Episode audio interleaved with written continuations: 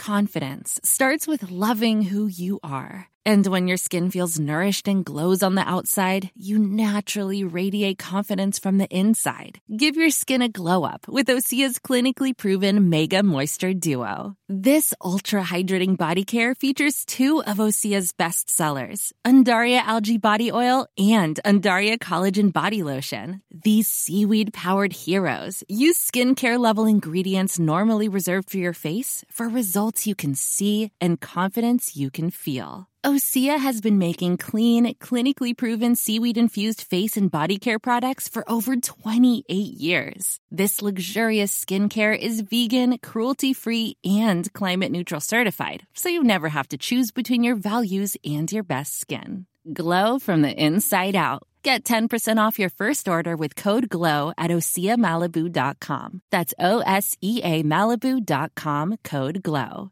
When you make decisions for your company, you look for the no brainers. And if you have a lot of mailing to do, stamps.com is the ultimate no brainer. It streamlines your processes to make your business more efficient, which makes you less busy. Mail checks, invoices, legal documents, and everything you need to keep your business running with stamps.com. Seamlessly connect with every major marketplace and shopping cart. Schedule package pickups and see your cheapest and fastest shipping options from different carriers with rates up to 89% off USPS and UPS rates. And with the stamps.com mobile app, you can take care of mailing and shipping wherever you are. Make the same no-brainer decision as over 1 million other businesses with stamps.com. Sign up with code program for a 4-week trial plus free postage and a free digital scale. No long-term commitments or contracts. That's stamps.com. Code program.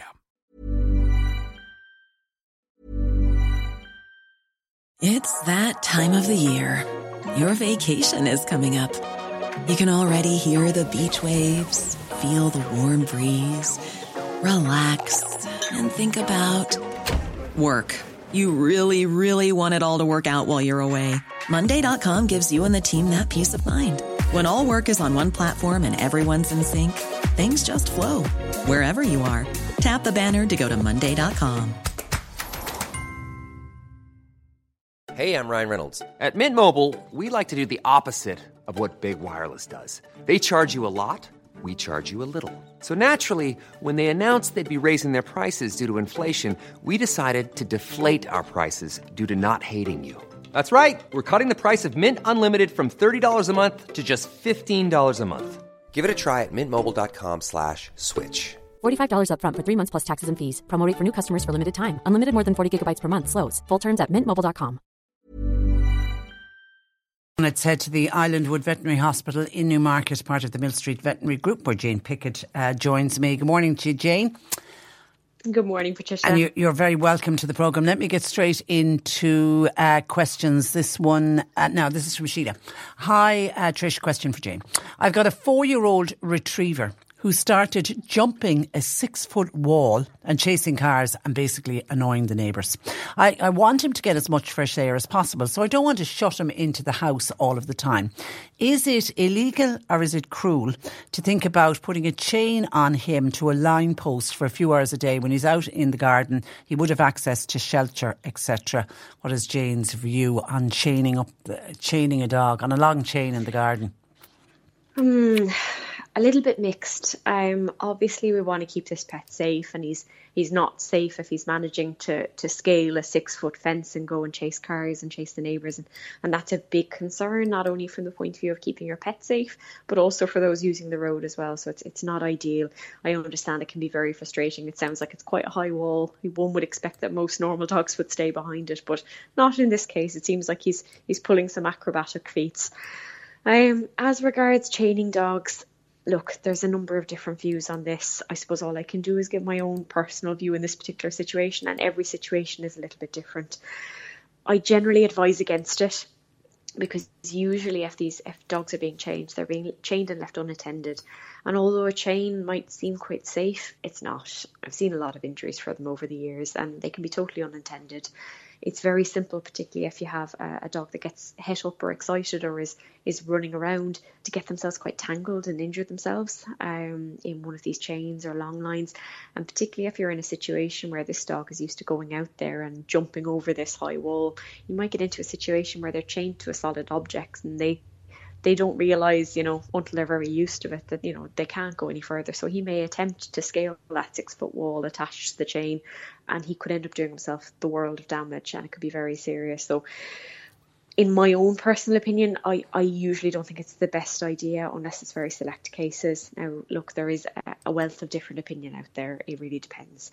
What I would say is that I know some some places that have high fences that dogs are still succeeding in, in getting over one thing that you could potentially consider doing in a safe manner, and I'd probably get some kind of additional building or construction advice about this, would be if you can kind of cover over the wall a little bit for a few feet so that it essentially have has like a mini roof so that the dog doesn't really have anywhere to jump to as it were. Um so some some places some purpose built kind of dog facilities where they'd have quite large dogs will sometimes have a very high wall or a very high fence but also have kind of a shielded almost roof area so that they don't have anywhere to to get to. They kind of can't jump over it physically unless they want to scale an additional few feet to get over a roof. It sounds like quite an extreme situation, but I think it's really important to keep this pet safe, but also just to make sure that everybody in the locality is really safe as well. I think it's a it's a very difficult one, I, I suppose my own my own feeling on it would be I, I don't really feel in most cases that chaining is a is a particularly safe practice. Yeah, and I, and I know Sheila said, you know, she wants them to get uh, fresh air. Now, a four year old yeah. retriever that's a big enough dog, so I'm, I'm, I'm assuming he's getting enough walks in. It, it is okay for him to be indoors when he's not having his walks. Isn't yeah, he could well be. That's the thing. If he's inside and secure, um, I think you know our, our listeners dead right. They need to get out and get fresh air, but you know, as part of being a dog owner, we're kind of taking on that responsibility of bringing them for their walks, bringing them for kind of environmental enrichment and keeping their brains active. So each dog should have a, a good walk at least twice a day. But if they're getting that good walk twice a day and they have other socialization, whether it be with you or with other dogs, you know, them being kept securely inside in a safe area um, perhaps with a toy to distract them whilst they would have been outside is, is perfectly okay as long as they are mm. getting a good exercise. Yeah, because you'd, you'd, worry about them chasing cars and you'd uh, mm. uh, worry about him annoying the neighbours uh, uh, as well. Mm-hmm. And while he's your much loved pet, not mm-hmm. everyone, people can be afraid of dogs, and I know we've dealt with that issue uh, before in the programme. And, and, and, and, you know, they, they're big dogs, they can knock somebody over, not even meaning to do it. But if a, you know if a big retriever comes bounding, you know a small child or an elderly person can be knocked over. So yeah, okay. Good luck with that. And then a listener says, "Hi, I have a four-month-old Maltese who is obsessed with eating my other dog's poo." I've tried pouring lemon juice. I've tried pouring vinegar. I've even put hot sauce on the poo, but it's hard to find it all because it's in the leaves, covered under the leaves in the garden, particularly this time of the year. Now she's on Burns puppy nuts, is otherwise healthy, full of energy. Is it just a phase and will it pass? Oh, it sounds like you've you've really tried a lot of things there. Um, it is a difficult situation, and obviously, it's not the nicest thing in the world to see one of our dogs eating another dog's poo. And I suppose if they get into the habit of doing that when they're out and about and they're a little bit older, they are at risk of kind of picking up diseases from other dogs' poo. Um, what I would say is first and foremost, people often ask me if they're eating other dogs' poo, are they lacking in something? Generally no, as long as they're on a good quality puppy complete diet. Generally, it's not that they're lacking in anything, it's usually behavioural. For some reason, we don't really know why. Some dogs just get it into their head that they want to try the taste of other dogs' poo. Um, we will never understand it. But what I will say is that there is a solution, particularly if it's your other dog's poo that this puppy is eating consistently there are products on the market I would suggest speaking to your local vet. Most vets would stock this or be able to get it in. There's a number of products. I know the name of the one that we stock here is a product called Copronil. Um, and essentially, what it is is you need to feed Copronil or the other brands available of it to your dog. Um, not the dog that's eating the poo, but the other dog in the household who is producing the poo that then gets eaten by the puppy. And so what is it? Is it, like horrible taste? Is it like a powder or something? Is it? It's a powder, okay. and it will make that poo uh, t- taste and smell terrible. Now, the poo eating might persist for a very short period, but in my experience, it's quite effective. Usually, Okay. a few poos that they've scoffed, they'll stop very quickly afterwards. You do need to continue it for quite a while, though, just to make sure that he doesn't realise that, oh, well, it tastes normal again. I'll go and have another snack on this. So, you do need to persist with it for a good few months to break the habit. And it doesn't affect the dog who has to eat the Copronil.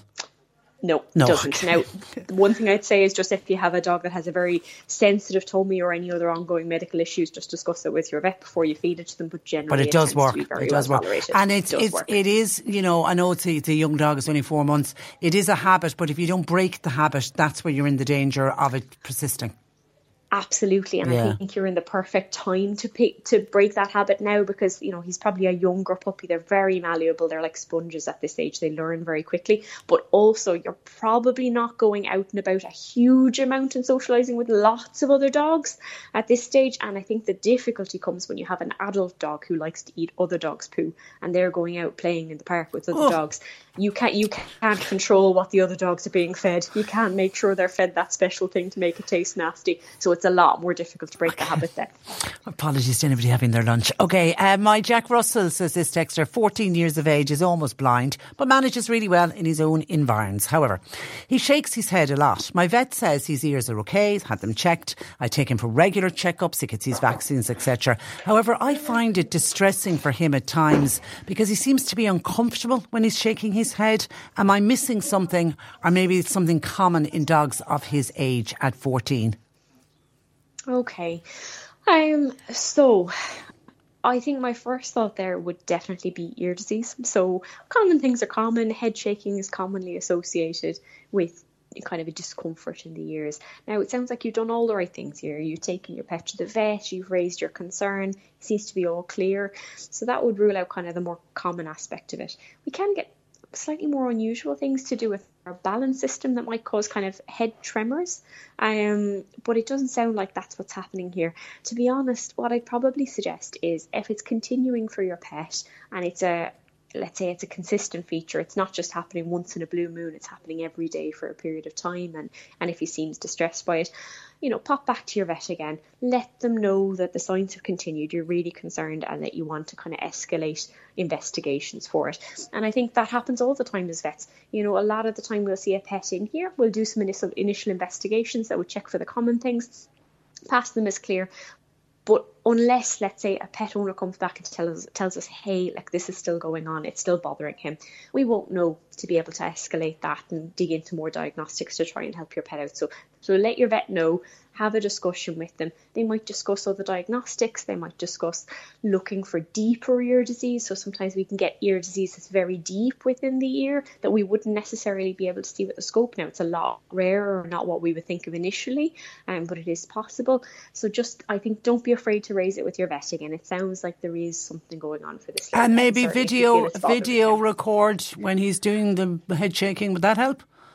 Yeah, I think that's absolutely a great idea. Um, because certainly if it's if it's genuine head shaking, then that will kind of signal discomfort. But if it's more of a head tremor, which looks a little bit different in the eyes of a vet, then that leads us down a little bit of a diagnostic path. So yeah, for sure, sure that's a really really Okay. great idea. Oh, well, I know I've heard. I've heard you say it before, so it's it's worth Yeah. worth people videotaping it. Listen, have a great week, and we'll chat to you next Thursday.